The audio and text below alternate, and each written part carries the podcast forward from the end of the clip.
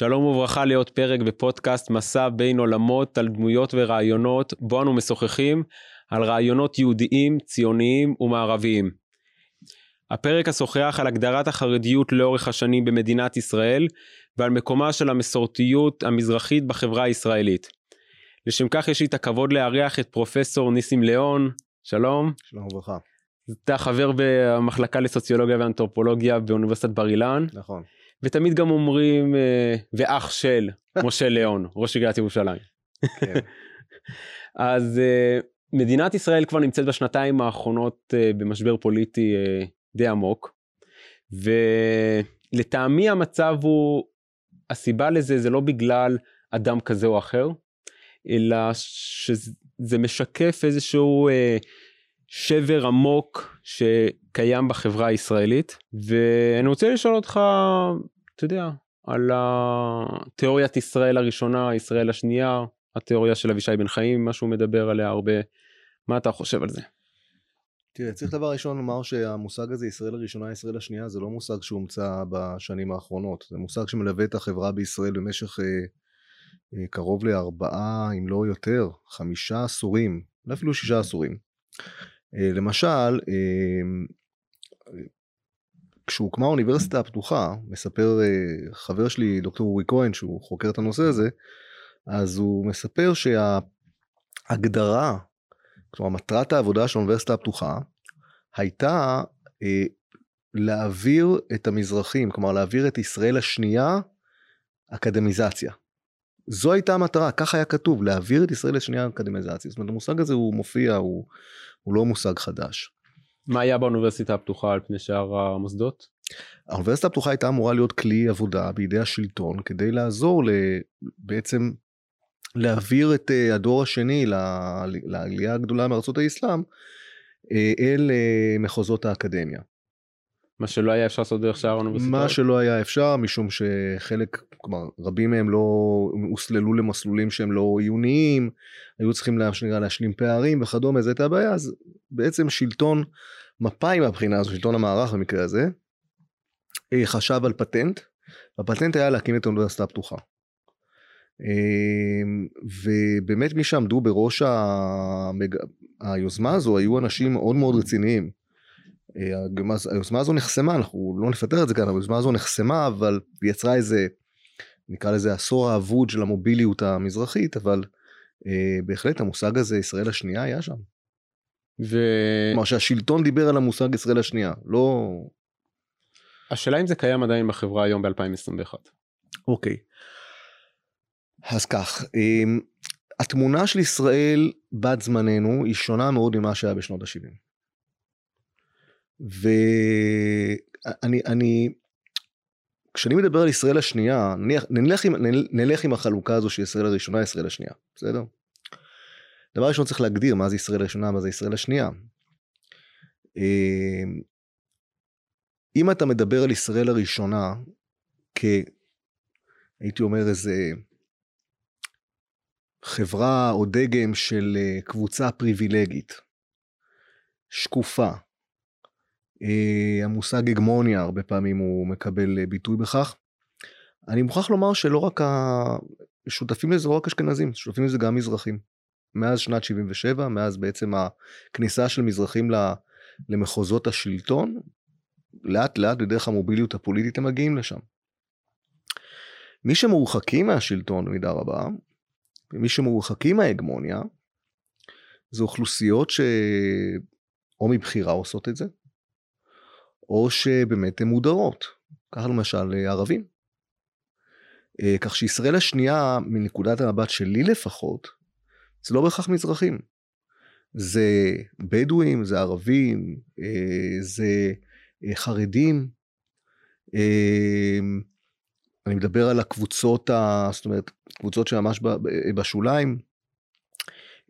בוודאי חלקים בתוך, הייתי אומר, עיירות הפיתוח, אבל גם כן המושג, מי שמכיר גם את עיירות הפיתוח יודע שעיירת, מה שכונה בעבר עיירת פיתוח, זה לא מה שמכנים היום עיירת פיתוח, כלומר גם בעיירת הפיתוח יש ישראל הראשונה וישראל השנייה מהרבה בחינות. אז המושג הזה, החלוקה הזו היא מאוד מורכבת. היא, היא, היא לא עובדת בצורה דיכוטומית כמו שמנסים לרמוז מזרחים מול אשכנזים.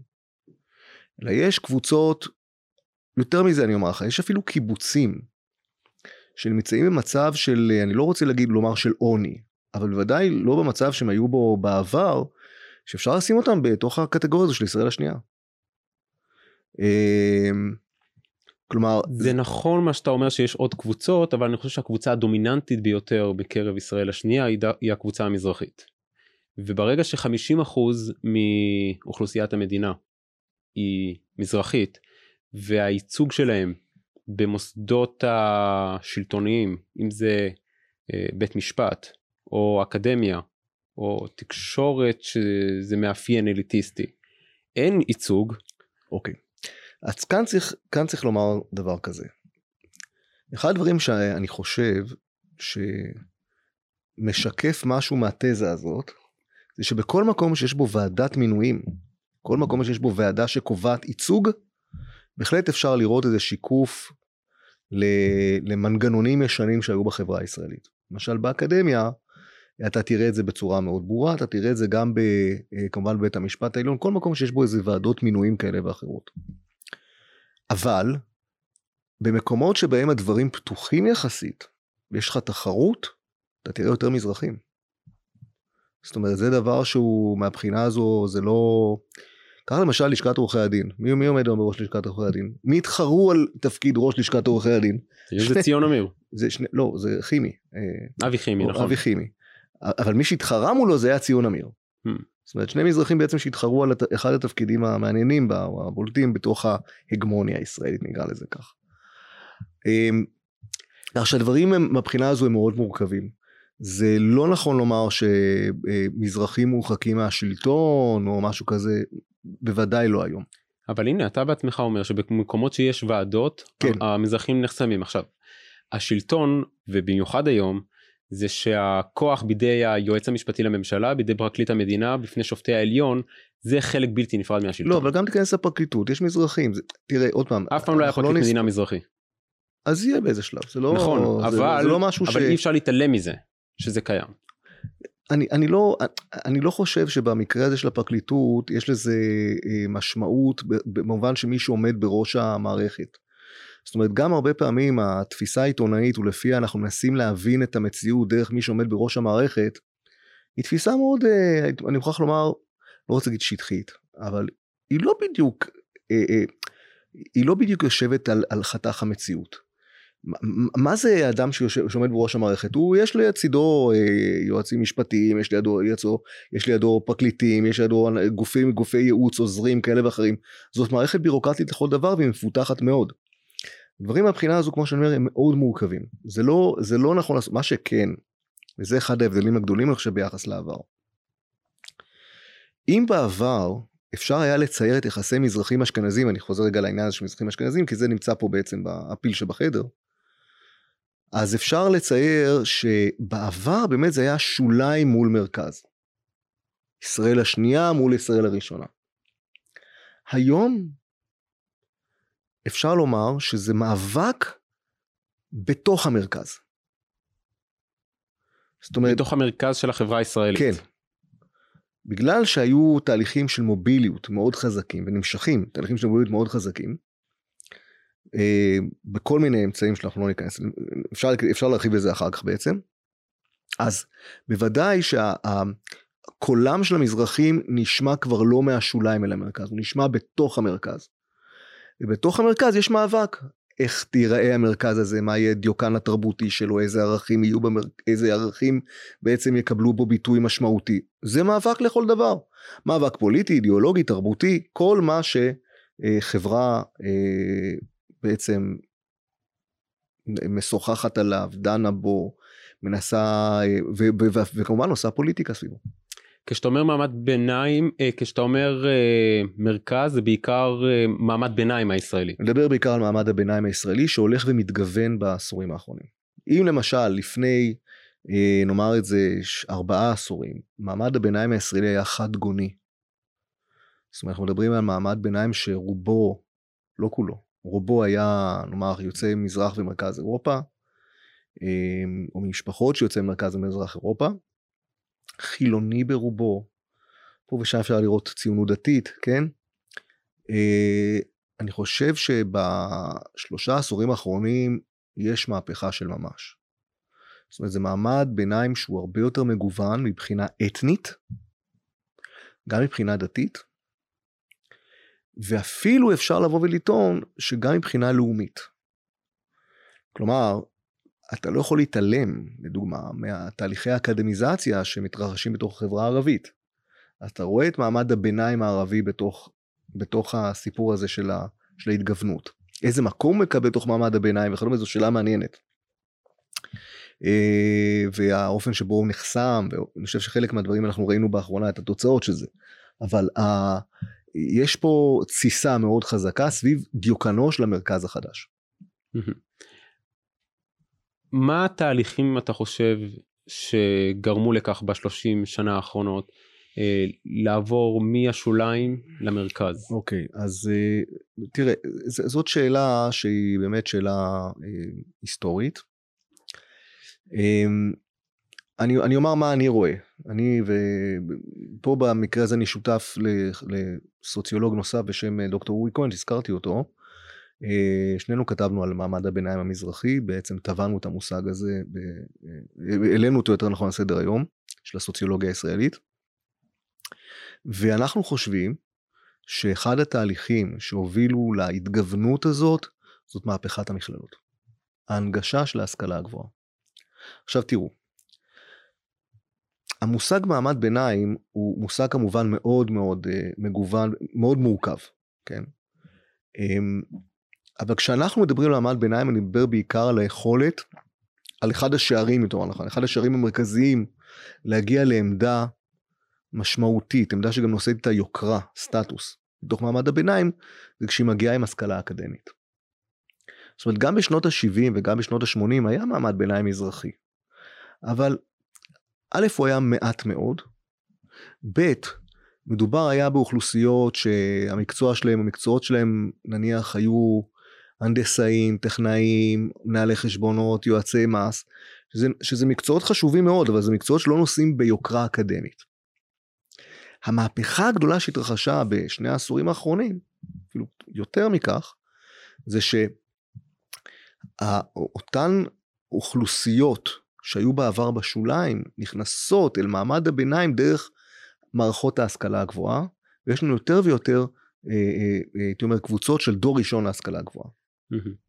ועדיין, אתה בטח יודע את זה יותר טוב ממני, כמות האחוזים של הפרופסורים המזרחים באוניברסיטאות היא מיעוט מבוטל. אתה כפרופסור באוניברסיטת בר גילן בטח יודע את זה. בוודאי, אבל אתה לא יכול זו, זו, זו שאלה מאוד טריקית, כי אתה, אתה לא יכול להסתכל על מעמד הביניים מנקודת המבט של אל, אליטה מסוימת שמלכתחילה היא סלקטיבית מאוד, מסוגרת מאוד, ובעצם במידה מסוימת מתנהגת, מתנהלת כסוג של גילדה. אתה לא יכול להסתכל על זה כך. אתה צריך להסתכל על מקומות שבהם נניח, אומרת, אתה צריך להסתכל על בוגרי התואר הראשון ובוגרי התואר השני, ששם יש את המסות המרכזיות, ואתה יכול לראות במו עיניך שיש יותר ויותר מזרחים. השאלה היא באותם גילדות. עכשיו איך, השאלה, איך השאלה, או, השאלה, אם, השאלה אם ירצו להגיע נניח ל, ל, ל, ל, ל, ל, ל, לתפ, ל, למשרות באקדמיה, זאת שאלה אחרת, ומה יקרה כשהם, זו שאלה אחרת. אה, לדעתי זה תהליך יותר איטי, אה, הרבה יותר מסובך, אבל גם הוא יתרחש. אה, אני מאוד מקווה שהוא יתרחש גם באקדמיה וגם אה, בעולם המשפט. לב, אי אפשר להסתכל על זה דרך העילית הזאת. אבל זה לא עילית רק באקדמיה, זאת עילית גם בעולם גם המשפט. גם במערכת המשפט, נכון, אני מדבר על בית המשפט העליון. אבל אתה לא יכול להסתכל על דברים רק דרך בית המשפט העליון, רק דרך המקרה של ה... רק דרך המקרה של העילית האקדמית. זה לא כל החברה. בוודאי שבשלב כלשהו תיווצר המסה שתוביל אל פריצת גם תקרת הזכוכית הזאת. עכשיו יאמרו שאני אופטימי, אבל אה, אה, אם, היו, אם הייתי אומר לפני 50 אה, שנה ש, שמעמד הביניים הישראלי ילך ויתגוון, אז היו צוחקים. העובדה שכך קרה. תראה, השאלה היא למה אתה קורא גיוון. זאת אומרת, אה, לשים את האצבע על גיוון אתני אפשר. השאלה היא האם, מה זה אומר מזרחיות, והאם את אותו מזרחיות מביאים לגיוון. או, זאת שאלה נהדרת. כלומר, כי השאלה שהרבה פעמים יפנו אלינו למושג הזה מעמד ביניים מזרחי, זו שאלה הנחמדה, מה מזרחי במעמד הביניים המזרחי. זה, זה נכון, כי סתם. להביא גיוון וכולם בסוף יהיו אותו. דבר, אז מה, אתה יפה. קצת יותר שחום, אתה קצת יותר יפה, לבן, יפה, זו מה? שאלה, זו שאלה נהדרת. השאלה הזו דרך אגב היום היא, אני חושב, היא ניצבת במרכז המחקר היום. מה זה, מה מזרחי במעמד הביניים? כי רוא- את המספרים רואים. היא גם ניצבת במרכז המחקר בעול, בעולם על רב תרבותיות. נכון, על רב תרבותיות, על, על התגוונות של, אה, של, אה, תרבויות, של, לא תרבויות, רק של, של, מעמד-. של מעמדות ביניים, יש הרבה עבודות על העניין הזה. אז פה יש שתי גישות. גישה אחת, אני, אני אומר את זה באופן גס, כי יש יותר קצת, אבל אני אעשה את זה באופן גס. גישה אחת באה ואומרת, ברגע שאתה עובר למעמד הביניים, אתה משיל מעצמך את כל הזהויות הרקע שאתה בא איתם, ואתה מתמזג בדגם שמעמד הביניים בעצם קבע אה, אה, ב, אה, במשך שנים ארוכות. במושגים הישראליים זה נקרא להשתכנז. כשאתה הולך למציאות, אתה מגיע למציאות, אתה מגלה שהדברים מאוד מורכבים.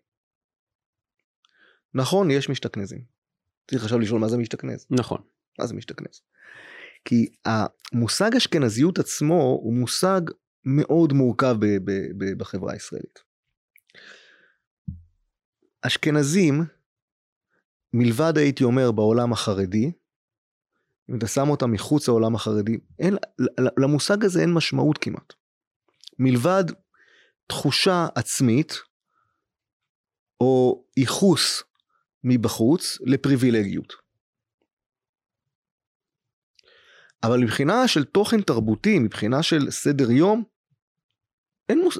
אין לזה משמעות. זה בעצם דגם מערבי. זאת אומרת, אתה בא ואתה אומר, אה, אם אתה מתמערב, אתה אשכנזי. האומנם? אני מזכיר לך שהיו אליטות בזמנו, ב- ב- ב- ב- למשל ליהדות מרוקו, שנעשו, אה, הצטרפתו, כלומר נעשו צרפתיות, מתמערבות, אז מה, אפשר לומר שהם השתכנזו? לא. נעשו מתמערבות. עכשיו, אז אפשרות אחת היא מה שנקרא לבוא ולומר, אני משיל את כל זהויות הרקע שלי והולך לדגם הפריבילגי הזה, הדגם המוביל הזה, ואני הופך לי, אני, אני בעצם מתמערב. זו גישה אחת. גישה אחת אחרת, אגב הגישה הזו נקראת בס- בסוציולוגית פסינג, חצייה. אתה חוצה בעצם את המקום, אתה הולך בו. הגישה השנייה באה ואומרת, זה יותר מורכב. כי לא מעט מהאוכלוסיות האלה, הן עושות את המעבר אל מעמד הביניים, אפילו מעמד הביניים הגבוה, אבל הן מסתכלות אחורה.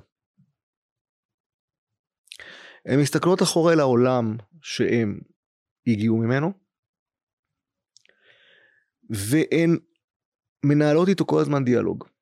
מהו העולם בעצם שממנו הם הגיעו? השכונה שממנה באת, הבית כנסת שבו התפללת, המסורות שעליהם למדת בבית, אה, ערכים מסוימים שספגת.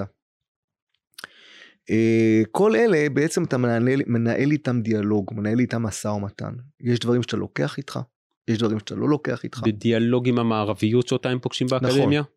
לא רק באקדמיה, בכלל. במעמד הסביבה- הביניים, בתוך הסביבה בפריבילגיות. החדשה זה יכול להיות בתוך המשרד עורכי דין שאתה עובד בו. כן? ומתנהל איזה דיאלוג.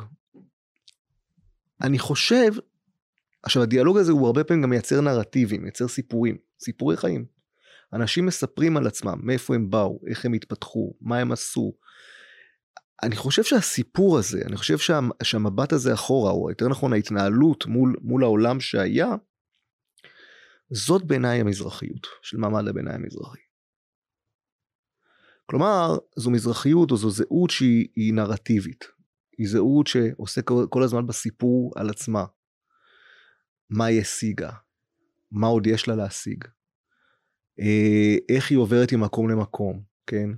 מה היא בכל זאת לוקחת מהמקום ש... שממנו היא הגיעה? מה היא מוחקת? מה היא אולי עוד חמש שנים היא תיקח בחזרה? זאת אומרת, יש איזה קשר רציף, זה לא, זה לא הפסינג הזה, זה לא, אתה לא קוטע, אתה לא יכול לקטוע את זה. אין ניכור לעבר. בדיוק, אין ניכור לעבר, ממש כך. אין ניכור לעבר, אין קיטוע, כי, כי, אני, לא- כי בניגוד למה שרבים חושבים, אני לא חושב שהמעבר הזה הוא מעבר טראומטי בהכרח.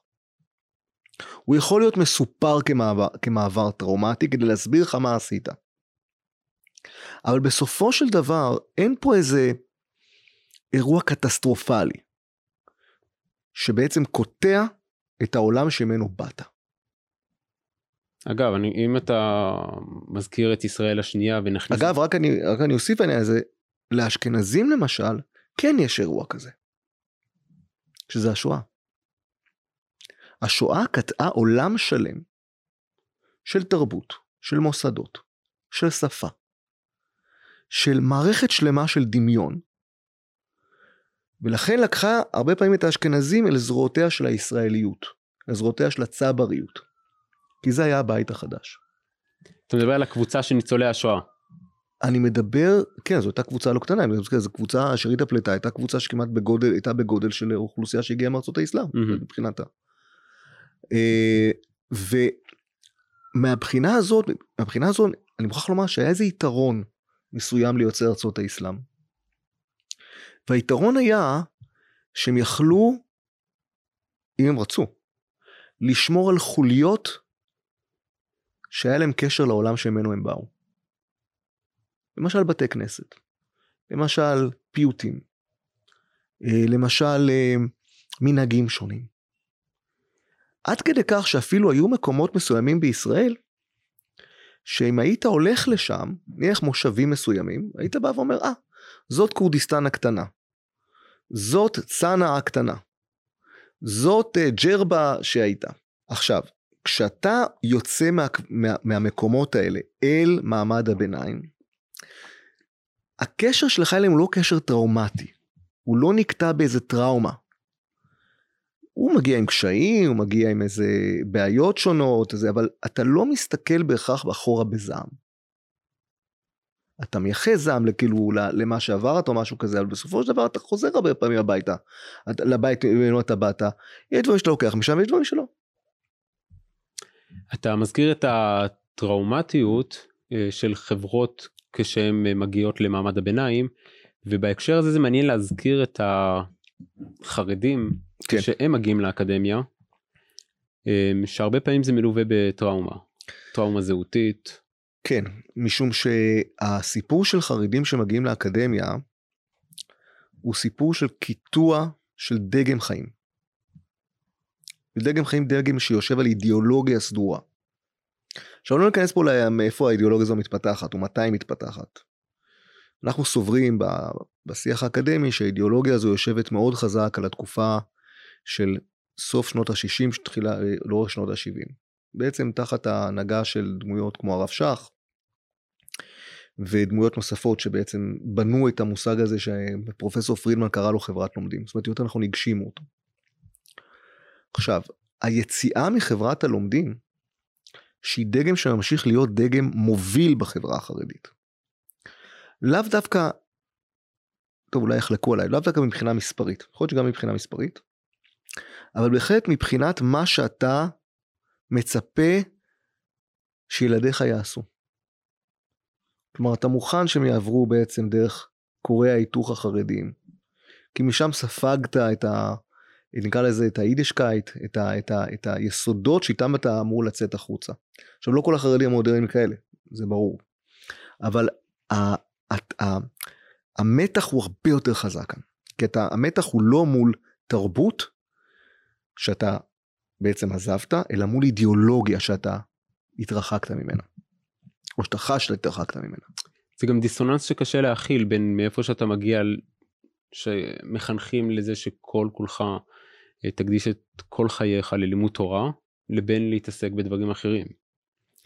כן, כמו שאמרתי, יש פה, יש, פה, יש פה התרחקות מגישה אידיאולוגית טוטאלית, שהיא עדיין חיה ובועטת. ויותר מזה אני אומר, דווקא ההתמודדות שלה מול אתגרים חיצוניים לה, כאלה שמנסים להצר את צעדיה, דווקא נותנים לה דלק, דווקא מתדלקים אותה. כן, כי, הח... כי, כי זאת, זאת בעצם המשמעות של האידיאולוגיה שכנגד, זאת אומרת אתה בונה איזה ריבונות שכנגד. החרדיות בהגדרה שלה היא לפי איך שאחרים אה, מנסים לשנות אותה. בדיוק. זאת אומרת התנועה החרדית קמה על רקע השינויים כן, כן. שהיה בחוץ. נכון. אגב, אני חושב שאחד האויבים הגדולים של חרדיות זאת השגרה. זאת אומרת, זו השגרה, זה חברת השפע, זה כל הסביבה שאינה לוחצת. דווקא מציאות שבה יש איזה רפיון מבחינה של לחצים, אה, נקרא לזה אה, לחצים אה, אזרחיים, פוליטיים, חברתיים וזה, היא, היא, היא סכנה מאוד גדולה ל, ל, ל, ליכולת לקיים את החרדיות כאידיאולוגיה. אתה חקרת... פעם אמרה את זה תמר אלאור, שהאויב הכי גדול של החרדיות זה הלוקסוס. יש בזה משהו כי גם בהגדרה החרדית האידיאולוגיה החרדית מאוד מחנכת להסתפקות במועט. בהחלט. ומעבר להסתפקות במועט כדרך חיים זה גם uh, ממקום של uh, אין משהו אחר בעולם הזה חוץ מלשבת וללמוד ולהכין את עצמך לחיי העולם הבא. נכון. זאת אידיאולוגיה מאוד חזקה שאני חושב שכשאתה מתרחק ממנה אז זה לא להתרחק מתרבות, זה לא להתרחק מחברה. להתרחק ממערך חיים שיש לו השקפת עולם ודרך התבוננות מסוימת מאוד על האופן שבו אתה חי בעולם. שונה מאוד מהמערכת. בטח אתה מכיר את הסוציולוג אה, פרופסור ניסים מזרחי באוניברסיטת תל אביב. בוודאי. אז הוא קרא לזה סדר ואי סדר. אנחנו קוראים אחד לשני, הוא ניסים הגדול ואני ניסים הקטן. אז uh, הוא קורא לזה סדר ואי סדר, לכל חברה יש לה את הסדר חשיבה כן. שלה. כן. אה, כן, זה לקוח במקור מעבודות של, אה, מתפיסה של אנתרופולוג בשם ויקטור טרנר שדיבר על המבנה והאנטי מבנה. Hmm. אתה חקרת את החרדיות ואת החרדים לאורך כל השנים במדינת ישראל ויש זה לא כל החרדים כמו שאתה תמיד מנתח את זה נכון? יש את החרדיות הרכה, את החרדיות הקשה, את החרדיות okay. אוקיי. המזרח, את החרדים המזרחים, את החרדים האשכנזים. אז אני אעשה סדר בעניין. אני לפני מספר שנים כתבתי, לפני עשור, הוצאתי ספר שנקרא חרדיות רכה. עכשיו כולם באים אליי ואומרים, מה זאת אומרת חרדיות לא יכולה להיות רכה? כן, זה כמעט מעליב. אפילו הוצאתי באיזה מקום, אמרו, מה, איך אתה יכול להגיד חרדיות רכה? אתה מעליב אותנו. המושג חרדיות רכה הוא צמח מתוך התבוננות בסיטואציה שהיא לא מוכרת כל כך, הייתי אומר, מלכתחילה לתוך עולם ההשקפה החרדית כפי שהוא בעצם פותח. תראה, התפיסה, אמר את זה פעם פרופסור אה, אה, חננאל מאק בצורה יפה, הוא אמר, התפיסה שמאפיינת את הגישה החרדית היא שארית ישראל. אנחנו שארית ישראל. מה שהתפתח בסביבה של החרדים הספרדים, או חרדי מזרחים כמו שאני קורא לזה, זו גם לצד התפיסה של שארית ישראל, נניח שאחד המייצגים שלה זה הרב בן ציון אבא שאול, נניח, כן? מתפתחת תפיסה שאפשר לכנות אותה כלל ישראל. למה? כי בניגוד למקרה החרדי אשכנזי, לחרדים המזרחים, או החרדים המזרחים יודעים לנהל קשר עם ציבור שאינו חרדי. שהוא שומר מסורת, שהוא שומר מצוות אבל הוא לא חרדי. בטח הוא לא חלק מחברת הלומדים. איך אתה מנהל את הקשר הזה? איך אתה מייצר אה, בית משותף לח, דתי לחרדים ושאינם חרדים? זה האתגר שעמד לפניי בזמנו במחקר. והיכולת הזאת להכיל, במקרה הזה את השונה, מפתח חרדיות רכה. זה לא שנעשה יותר פרגמטי, אבל היכולת שלך להסביר את הקשר שלך עם מי ששונה ממך, וליצור את הרצף הזה, בתנאים שלך כמובן, זה אה, יכולת לפתח חרדיות רכה. כשאתה אומר בתנאים שלך, למה אתה מתכוון? זה אומר שאתה אה, אה, מציב את העולם החרדי כדגם הנכון לקיום יהודי. אם אתה מנהל סביבך אה, מסה של אנשים שהם לא חרדים אבל מוכנים להכיר בזה שבכל הנוגע לעניין היהודי בכל הנוגע לעניינים דתיים. לחרדים יש say, יש סמכות, יש ריבונות מסוימת, אתה יכול לנהל את הדיאלוג הזה. וזה אני חושב שבמידה רבה יכולת שפיתחו חלקים בתוך החרדות המזרחית, שזה מאוד שונה מהסיפור החרדי אשכנזי. חוץ ממקרה הזה זה חב"ד, אבל זה יוצא דופן. כן, היכולת הזאת בהכרח הייתה חייבת אה, להתפתח, ולו בגלל שהגדרת החרדיות לא הייתה קיימת בארצות האסלאם. אוקיי, ו... אז תראה, אז, אז, אז פה צריך לומר משהו לגבי העניין של חרדיות בארצות האסלאם. זה נכון שלא הייתה חרדיות. זאת אומרת, סבא אה, שלי הגדיר את עצמו כיהודי שומר תורה ומצוות קלה כבחמורה. כן, לא אבל גם המוסד... הוא לא ידע להגדיר את עצמו כ- כחרדי. נכון. שלח את הילדים לישיבות, לצבא במקביל. אבל הדמיון שלך של המושג חרדי הוא מאוד שונה מהדמיון של המושג חרדי לפני 100 שנה. זה עולמות שונים. גם לפני 100 שנה, האופציה של יהודים שאנחנו מכנים אותם חרדים לא הייתה תמיד לשלוח את הילדים שלהם לישיבה. זאת אומרת, זה עולם יהודי מאוד מגוון, נדבר על מזרח אירופה, כן? גם באחוזים, אה, מעט מאוד הלכו ללמוד בישיבות, מבחינה כדרך חיים. אז מהבחינה הזו יש איזה, יש איזה דמיון דווקא בין יהודי ארצות האסלאם, נקרא לזה, לבין, סליחה, בין שמרנים בקרב יהודי ארצות האסלאם לבין מי שמכנים, כינו את עצמם, או אחרים כינו אותם חרדים. הם היו גם מתבדלים משאר החברה, זאת אומרת? אה, לא בהכרח, אלה מקבלים קבוצות חסידיות שהולכות ומתפתחות, וההיבדלות כאן היא, היא, היא זה, לא ב, זה לא במושגים שאנחנו מכירים היום. היו מגמות של התבדלות שהם נבעו בין היתר מתוך בנייה של אידיאולוגיה שכנגד תנועות אה, אה, מגמות של השכלה, של רפורמה, של מודרניזציה וכדומה, הם אילצו מה שנקרא, הם הובילו בעצם למהלך של היבדלות. ובארצות האסלם בעצם או, זה לא עכשיו, לא היה. עכשיו זה ההבדל הגדול, בארצות האסלאם זה לא התפתח. אז כאן יש שאלה גדולה במחקר. אם הייתה רפורמה בקרב יהודי ארצות האסלאם, האם היינו רואים מגמה חרדית או לא? אז מישהו יבוא ויאמר למה שיהיה רפורמה בתור בארצות האסלאם? למה שתהיה בכלל אה, מגמה כזו, נכון? אז זאת שאלה.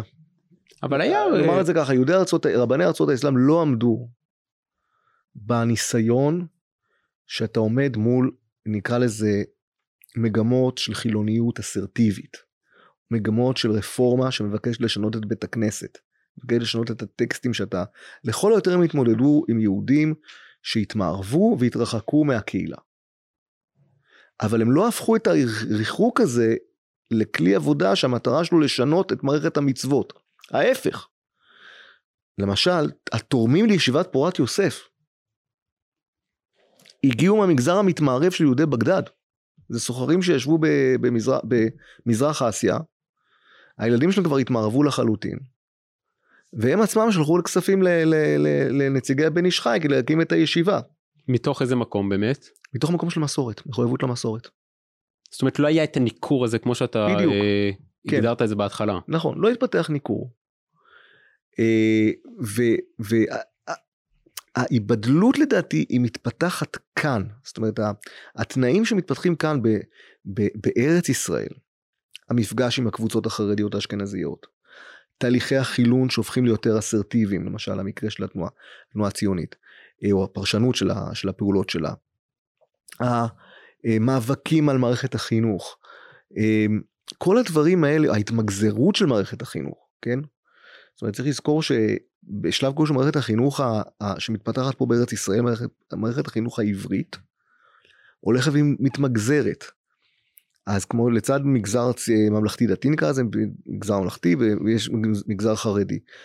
כל התהליכים האלה מובילים איכשהו למערך של בחירה שאומרים לך תראה אתה צריך לבחור או חרדי או ציוני דתי או חילוני. אז מהבחינה הזאת עכשיו זה, זה תהליך שהוא, שהוא, שהוא רלוונטי לכולם זאת אומרת לא רק לחרדים מזרחים בעיניי או למי שהפכו לחרדים מזרחים. אמ, אתה יודע שאתה מסתכל למשל אחורה לפני נניח שני דורות, היו משפחות חרדיות, שבתוכם היו גם ציונים דתיים, גם אנשים שהיית מכנה אותם היום מסורתיים, וזה פשוט במשך הזמן, הזמן השתנה. כן, המשפחה של אה, אבא שלי, אה, זאת הייתה המשפחה. כן, זאת אומרת, אה, אתה, אתה רואה שהגיוון בתוך המשפחות היה מאוד מאוד... במשך הזמן זה, זה הפך כאילו לעניין של הכרעה. לעניין של החלטה, לעניין של זהות, וזהות עוברת דרך מערכת החינוך שבה אתה בוחר. בכל דבר דרך אגב. אם אתה רוצה לדעת מה תהיה הזהות, או אתה רוצה להבין את האפקט, את האימפקט של זהות, זה הולך עם מערכת חינוך.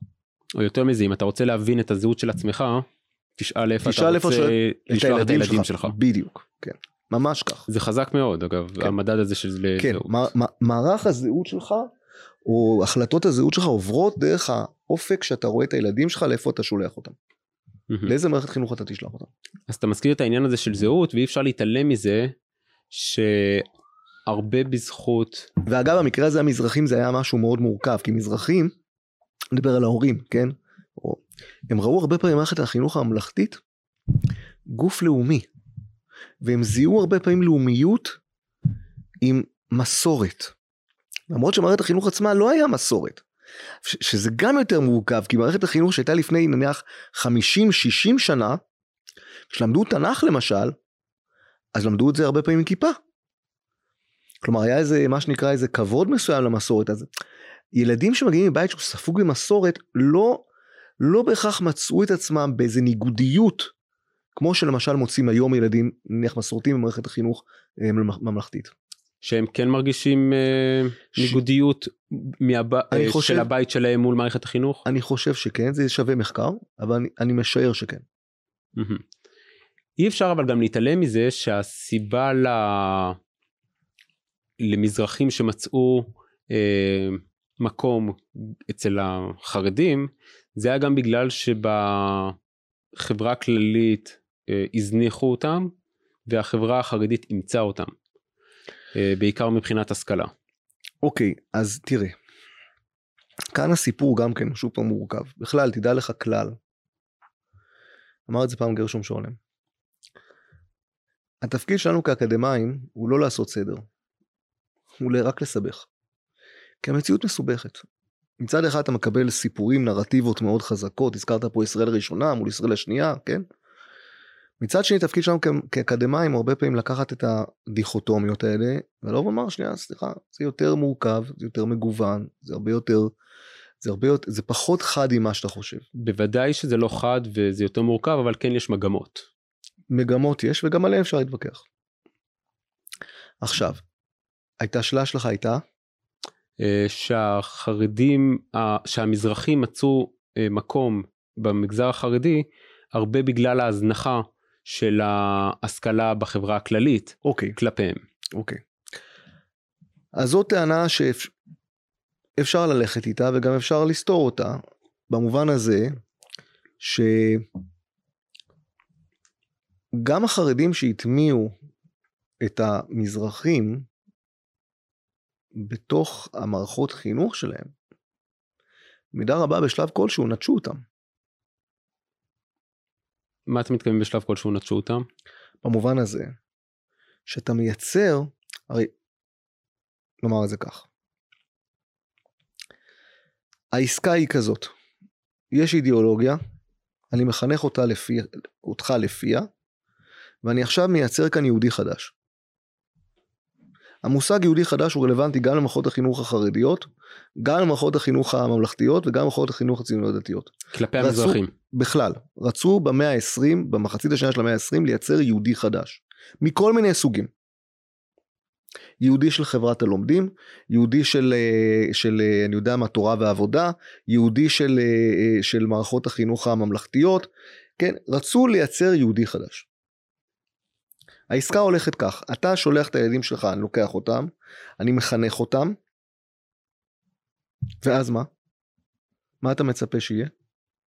שיהיו כמוני. שיהיו כמוני. ואז מגלים אותם משפחות מזרחיות, שהם לא כמוהם. שיש יהודי חדש סוג א', ויש יהודי חדש סוג ב'. בכל המערכות זה ככה?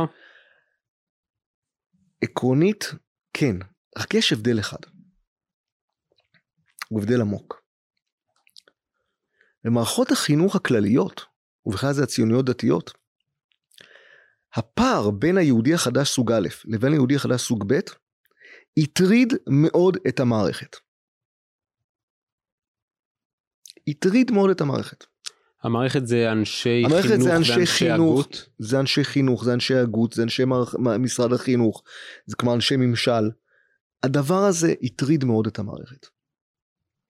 איך אתה סוגר את הפערים האלה? איך אתה, איך אתה מתגבר, או איך אתה מממש את ההבטחה שהבטחת לאנשים האלה שיהיו אנשים שווים. עכשיו, אני חושב שחלק גדול מה... למשל מהמחקר הסוציולוגי בערבות ואי שוויון עוסק בשאלה הזאת. כן, כלומר, מה, מה זה המחקר? קוראים מחקר, חוקר, חוקרים. המדינה מקצה משאבים. היא אומרת לך, שמע, קח תקציב מחקר, תחקור את הנושא הזה והזה. הנושא עוסק בפערים בתוך מערכת החינוך, בין זהות א' ובין זהות ב'.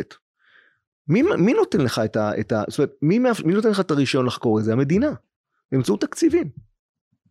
יושב מערכת, יש, יש דבר שנקרא האקדמיה הלאומית למד, למדעים. היא יושבת על תוכניות מחקר, היא מחליטה בנושא הזה, משם אתה ניזון מבחינה מחקר, מבחינת התקציב של המחקרים שלך. עכשיו, הסוגיות האלה של אי שוויון, הסוגיות האלה של צמצום פערים, הסוגיות האלה של מזרחים מול אשכנזים, מאוד העסיקו את המערכת הכללית. בחברה החרדית, לא רק שזה לא, לא, רק שזה לא הטריד, אלא זה נתפס ככך צריך בעצם לעשות. כמדיניות. שמה? יש מערכות חינוך לאשכנזים, יש מערכות חינוך לספרדים, יש מכסות, יש פערים ביניהם, פערים תקרא להם פערים מנטליים, פערים תרבותיים. אסור לערבב בכך ביניהם, ואם מערבבים אז צריך ליצור מה שנקרא כל מיני באחוזים. הבדלים ואחוזים וכל מה שאתה רוצה. עכשיו אני לא אומר שהמערכת הכללית זה לא היה. בהחלט זה היה.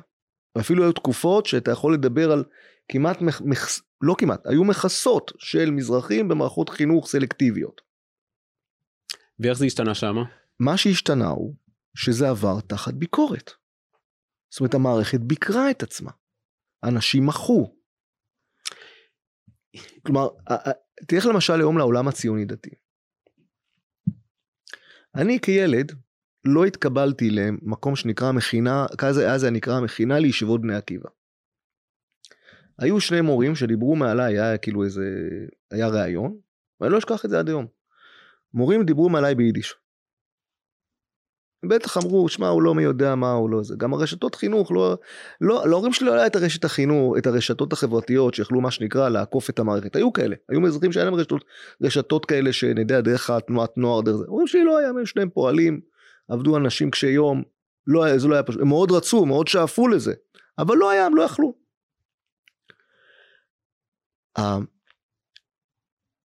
במשך הזמן, החוויה הזאת של אנשים כמוני, שנותרו כאילו כביכול מאחור במערכת הזאת, היא, היא הפכה לאיזה מנגנון של תיקון, של הכאה על חטא. לא משנה שאותי זה בנה, כן, אבל, אבל החוויה הטראומטית הזו, אבל, אבל אצל, כן, זה, זה, זה הפך למקור לתיקון, מקור לשיח, מקור לדיון של צמצום פערים ככל שאתה יכול. עד כדי כך שהיום, אתה תלך למשל לבתי כנסת, או סליחה, בתי ספר במערכות הציוניות הדתיות. עולם הצלילים, עולם הפיוטים, עולם הזה הוא מעורב מאוד. עד כדי כך שאני בא ואומר רגע שנייה שאשכנזים לא ישכחו מה, מה היה הנוסח, כן?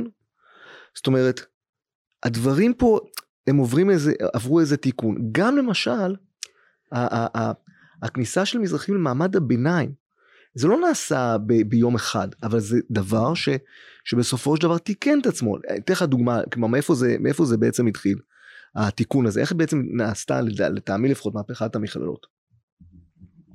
ב-1999 מגיעה מפלגת ש"ס ל-17 מנדטים.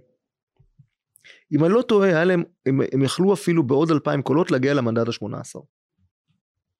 במאי 99 מגיעים ל-17 מנדטים,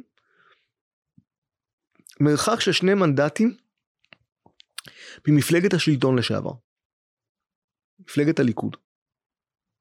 אגב, המפלגה שזכתה באותן בחירות, מפלגתו של אהוד ברק, ישראל אחת, היא זכתה אני חושב ב-24 מנדטים, משהו כזה.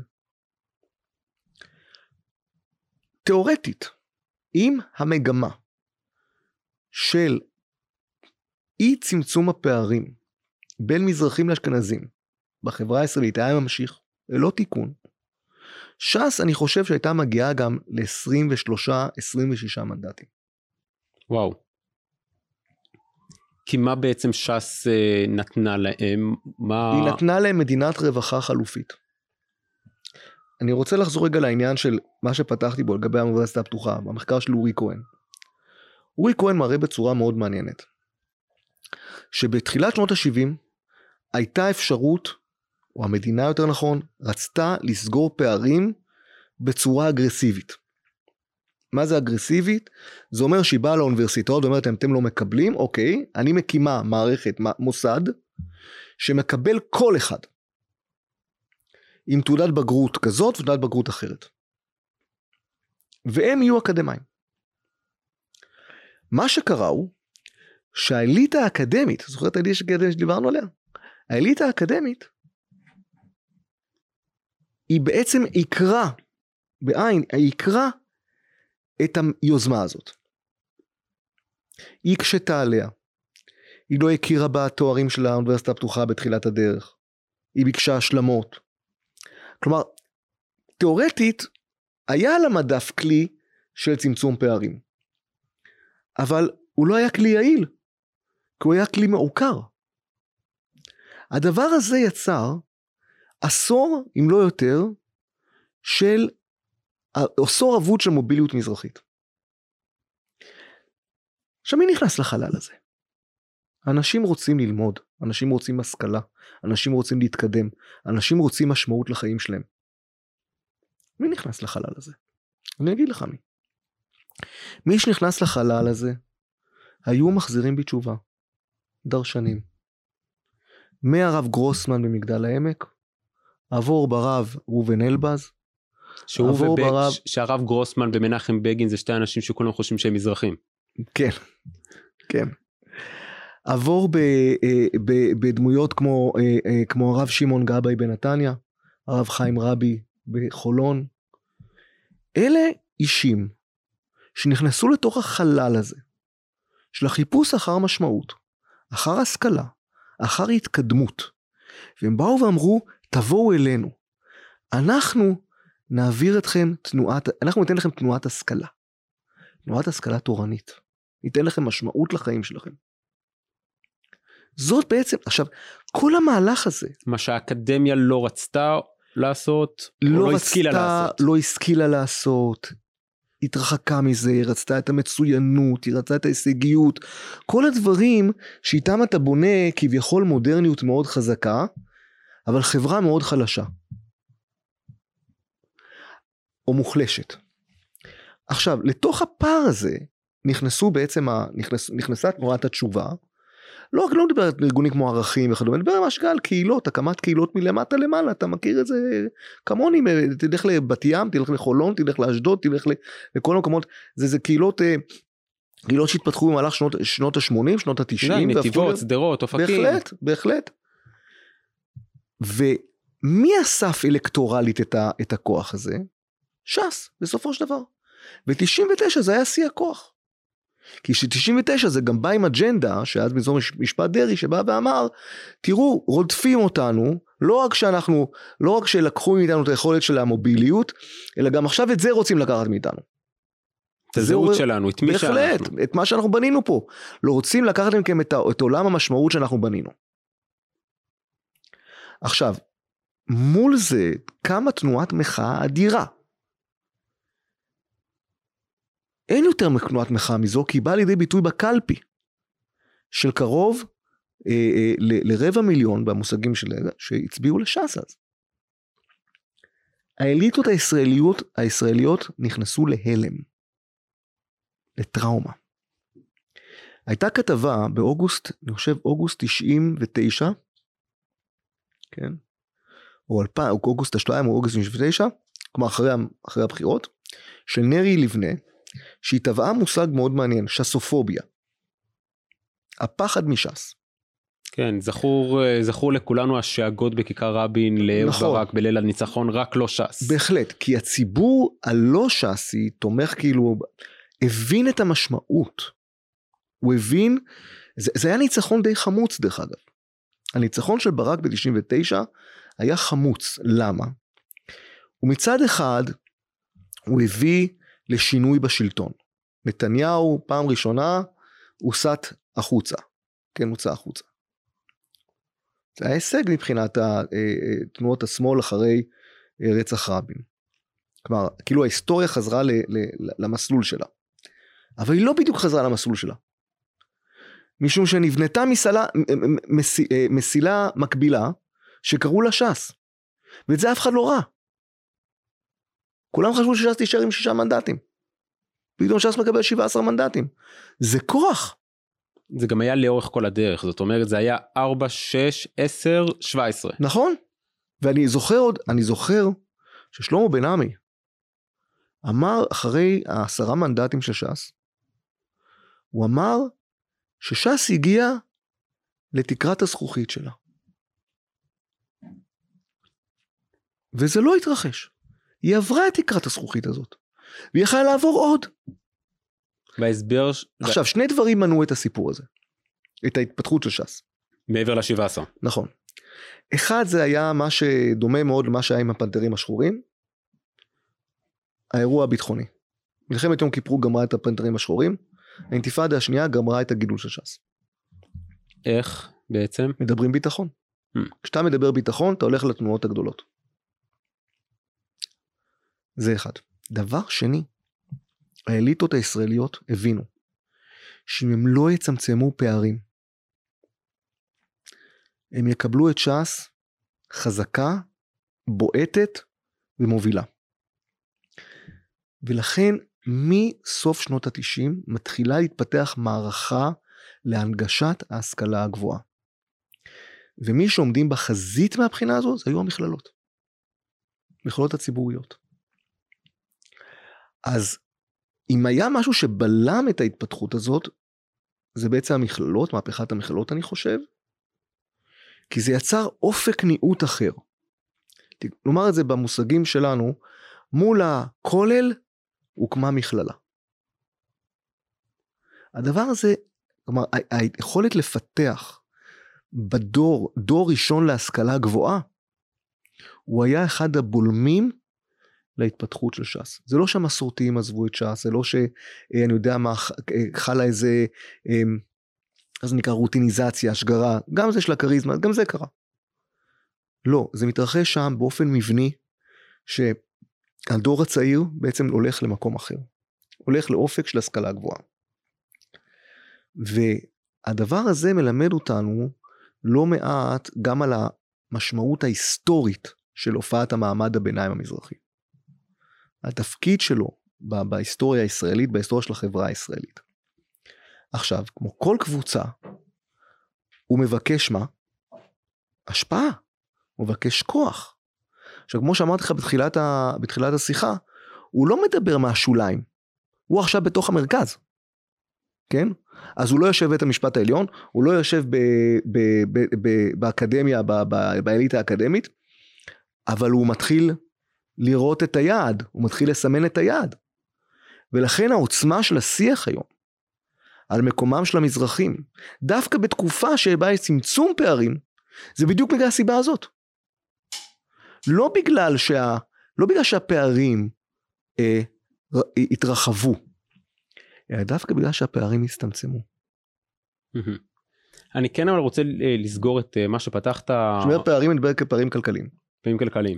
אני רוצה אבל לחזור למה שפתחת על, אה, על זה שבחברה הכללית והציוני הדתי הצליחו לסגור את הפערים כן. ובמגזר החרדי לא.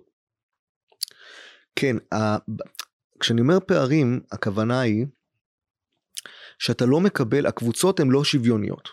יש מאבק על שוויון. יש למשל היום אני יודע, יש אה, אה, בתוך העולם הזה של בני תורה הספרדים, שזה שונה קצת מה שנקרא מהזרם של ש"ס. יש מגמה שרוצה לבנות או להגדיר מחדש או להשפיע על המושג הזה חרדיות.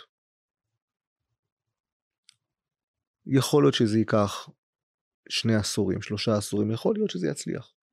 לא יודע. הטענה שלהם זה שיש משבר בתוך החברה החרדית אשכנזית, ומי שבעצם ירפאו את המשבר זה דווקא דווקא אה, ספרדים בני תורה. לא יודע, צריך, צריך לבדוק זה, אבל זה מחשבות מאוד מעניינות. זה מלמדות על איזה קבוצה שמתחילה מה שנקרא לבנות לעצמה עמדה ביקורתית ואפילו עמדה חלופית, אבל זה עדיין בתוך הסדרים שאתה יודע שיש הפרדה בין ספרדים לבין אשכנזים. המקום הזה של ההפרדה אז אתה אמרת בחברה הכללית ובחברה הציונית הדתית הסיבה שזה הצליח אה, לצמצם פערים כן. זה הרבה בזכות הביקורת. כן. עכשיו יש משהו מאוד טריקי בלבקר על גזענות. בגלל שבדרך כלל אה, מי ש... שום בן אדם לא רוצה להיקרא שהוא גזען. אוקיי? נכון. גם אלו שמתנהגים ככה בוודאי. הם לא קוראים לעצמם גזענים. אה, והם כשבאים להוכיח אותם על אפליה ש... שחור על גבי לבן בדרך כלל זה מלווה בטענות שהרבה פעמים הם באמת משוכנעים שזה מנטליות אחרת זה הוא, הוא לא מתאים וקשה מאוד להוכיח פה גזענות. ויפ, הכל טוב ויפה אבל כל עוד אתה נתת בוא נאמר נלך על השלושים אחוז שהתקבלו לישיבה אשכנזית ליטאית. אתה קיבלת אותם לידיך, אתה חינכת אותם במערכת פנימייתית, הוצאת אותם מהבית. אתה יצרת הרבה פעמים במערכת שהיא אינטגרטיבית. אז למה כשהם יוצאים החוצה הם שונים? הם מאותו שטאנץ.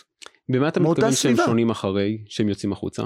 בנישואין, בשליחה ילדים שלהם למערכות חינוך. כלומר, אותו בחור אשכנזי שלמד עם נניח עם אה, בחור ספרדי בישיבה, בישיבת עילית, כשהוא ינסה להכניס את הילד שלו למוסד עילית אשכנזי, יהיה לו קשה מאוד.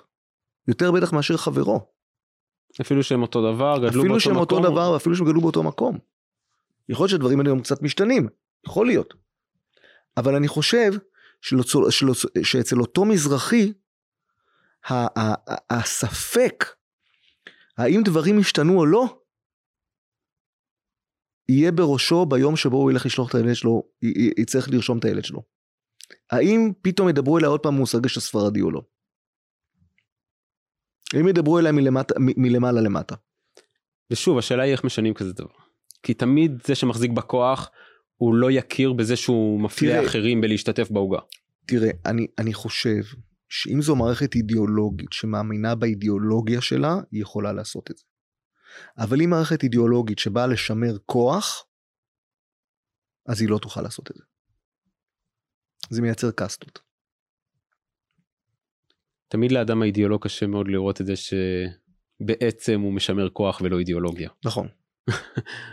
אז, אז זה אתגר מורכב מאוד. מאוד מורכב, והוא כמעט הייתי אומר אתה צריך כוח על בשביל זה.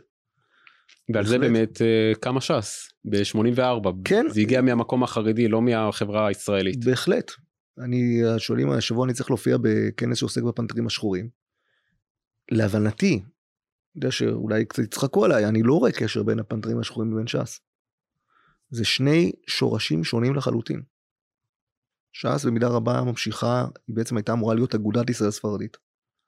הפנתרים השחורים זה היה משהו שקשור לתנועות שמאל שניסו לשנות בצורה... אה, Black Lives Matter. כן, ממש כך, ממש כך. זה, זה חוטר, זה, זה, זה, זה שורש אחר.